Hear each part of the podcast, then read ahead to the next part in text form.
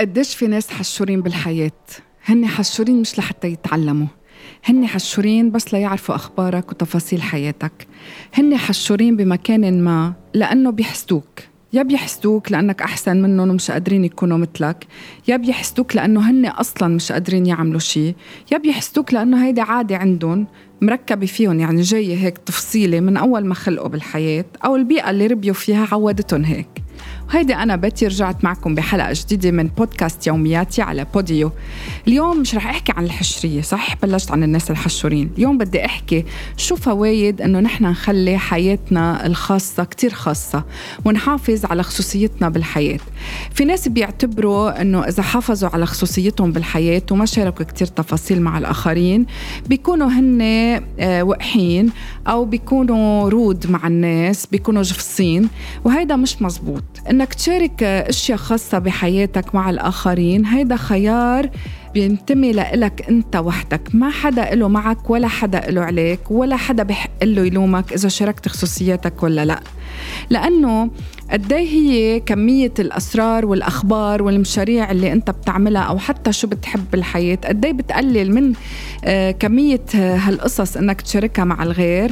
قد أنت بتكون عم تخلي الناس تتدخل أقل وتغير لك بآرائك وتخليك تضيع. قد إيه كمان بتكون عم بتساعد حالك؟ كل ما قللت من مشاركة هالخصوصيات مع الآخرين قد إيه أنت بتكون كمان عم بتساعد حالك إنه ما بقى تخلي الناس يتدخلوا ويعطوك آرائهم بحياتك يلي هي قرارك أنت يلي هي مصلحتك أنت يلي هي خياراتك أنت ومش خياراتهم ومش مفروض تكون هيك. قد إيه بتكون أنت عم بتقلل من صلاحية شعورك إذا عم تعمل الشيء المزبوط ولا لا يلي بيفيدك ولا لا؟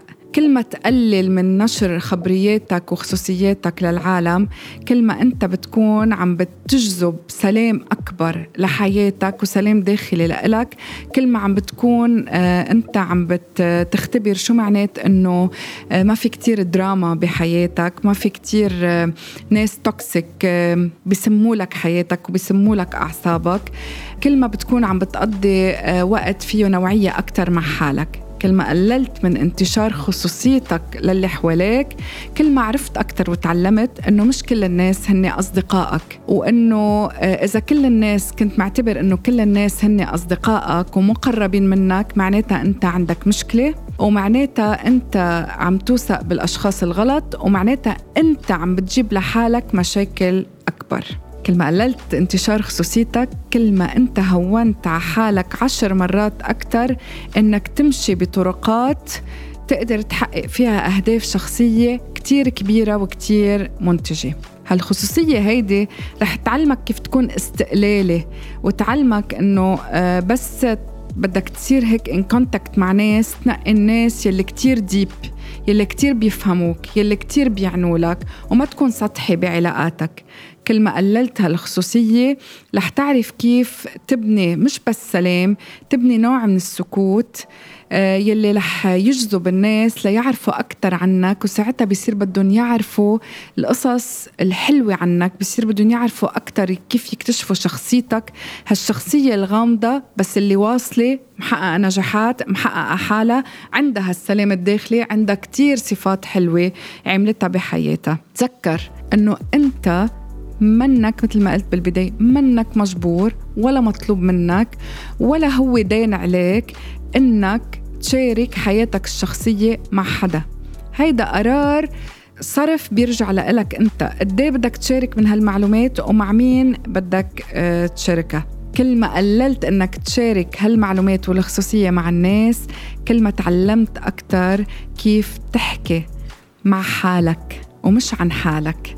لأنه بس تحكي مع حالك أنت عم تتطور. بس تحكي مع حالك أنت عم تكتشف كل النقاط اللي فيك. بس تحكي مع حالك أنت بتصير عم تعرف هويتك الحقيقية وتعرف أكتر شو بدك من هالحياة وشو بدك من حالك.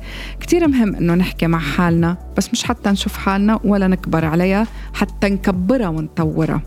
كل ما خففت من هالخصوصية كل ما تعلمت كيف تكون لحالك وكيف تتصرف مع الآخرين وأيمتى لازم تكون مع الآخرين؟ خصوصية شغلة كتير ثمينة لازم نحافظ عليها حتى نقدر نعيش حياة أفضل ومرتاحين. شكرا لإستماعكم.